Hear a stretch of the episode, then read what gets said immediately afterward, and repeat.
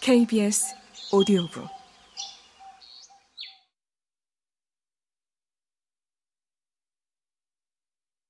데이곤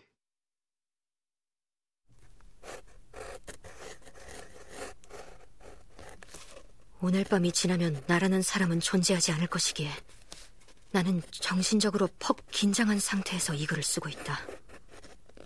무일푼에다가 내 삶을 유일하게 지탱해준 양마저 다 떨어져가는 상태라 더는 고통을 견딜 수가 없다. 그래서 이 다락방 창문에서 저 아래 지저분한 거리로 몸을 던질 생각이다. 모르핀의 노예라고 해서 나를 나약하거나 타락한 사람이라고 생각지 않았으면 한다. 급하게 휘갈겨 쓴 이 글을 누군가 읽게 된다면 전부는 아니더라도 내가 왜 망각 혹은 죽음을 선택했는지 짐작할 수 있으리라. 내가 화물 관리인으로 일하던 정기선이 독일 경비선에 납포되었는데 그것은 태평양의 망망대해에서 공공연히 벌어지는 일이었다.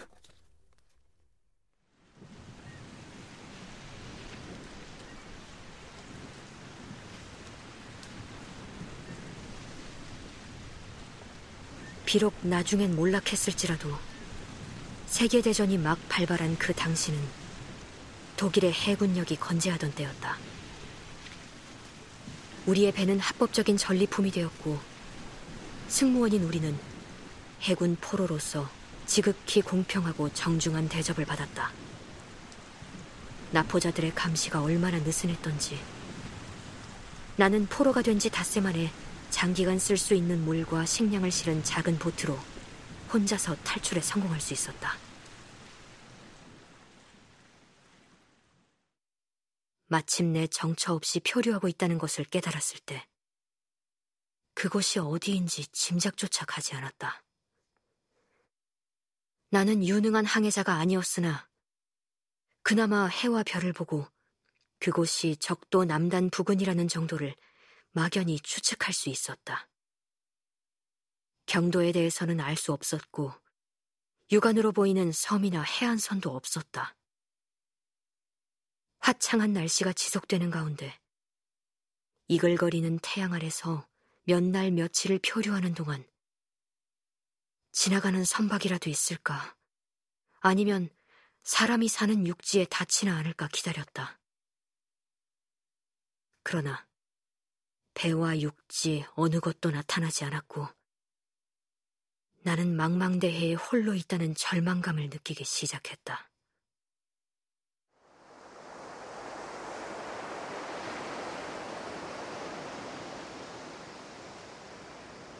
내가 잠든 동안에 변화가 생겼다. 어쩌다가 그렇게 되었는지 도저히 알 길이 없다. 괴로운 꿈에 시달리면서도 줄곧 잠들어 있었기 때문이다. 이윽고 잠에서 깨어보니 나는 사방으로 끝없이 펼쳐져 있는 진흙 속에 반쯤 잠겨 있었다.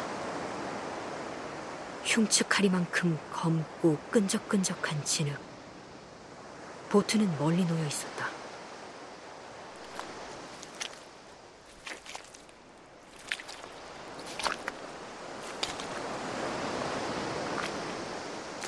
그렇게 느닷없이 크게 바뀐 주변을 보고 내가 놀랐을 거라 예상하겠지만 사실은 놀라움보다 두려움이 앞섰다.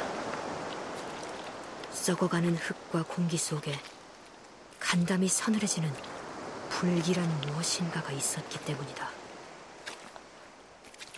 끝없는 평원처럼 펼쳐져 있는 역겨운 진흙 속엔 썩은 물고기를 비롯해 정체 모를 생물의 시체가 널려 있어 주위에 악취가 가득했다. 그 완전한 침묵과 광대한 불모지에 살고 있을 극도로 끔찍한 존재에 대해 차마 묘사할 수 있을 것 같지가 않다. 그저 검은 진흙이 펼쳐져 있을 뿐 들리는 것도 보이는 것도 없었다. 그러나 완전한 침묵과 한결같은 풍경은 역겨운 공포가 되어 나를 짓눌렀다. 섬뜩하리만큼 구름이 한 점도 없어 거의 검은색처럼 보이는 하늘에서 태양이 이글거리고 있었다. 내 발밑에 새카만 늪이 하늘에 반사된 것 같았다.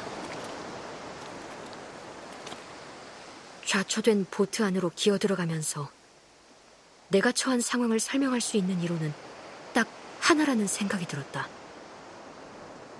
전대미문의 화산 폭발로 해저면의 일부가 수면으로 솟구침으로써 무수한 세월 동안 심해에 숨겨져 있던 지역이 드러난 것이 틀림없었다. 내 발밑으로 솟구쳐 있는 새로운 육지는 워낙 넓어서 아무리 귀를 기울여 봐도 희미한 파도 소리조차 들리지 않았다. 그곳에는 죽은 생물을 먹고 사는 바다새 한 마리도 없었다.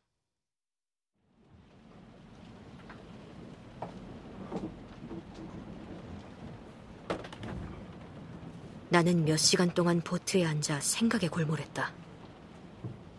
한쪽으로 기울어져 있는 보트는 태양의 움직임에 따라 희미한 그늘을 드리웠다.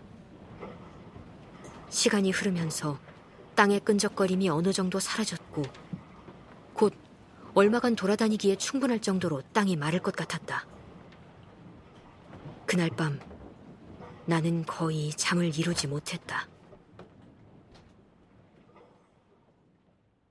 이튿날 나는 바다가 사라진 이유와 구조될 가능성을 알아보기 위해 물과 식량을 챙기는 등 육지 탐사를 준비했다. 사흘째 아침, 걷기에 좋을 정도로 마른 땅을 발견했다. 물고기의 악취로 인해 미칠 지경이었다. 그러나 나는 보다 중요한 문제에 신경을 쓰고자 악취 따위는 하찮게 넘기고 대담하게 미지의 목적지를 향해 출발했다. 하루 종일 꾸준히 서쪽으로 걸어갔는데 멀리에 완만한 불모지대보다 높이 솟아있는 언덕을 길잡이로 삼았다. 그날 밤은 야영을 했고 다음 날에도 언덕을 향해 걸었다. 그러나 언덕은 처음에 봤을 때보다 좀처럼 가까워지는 느낌이 들지 않았다.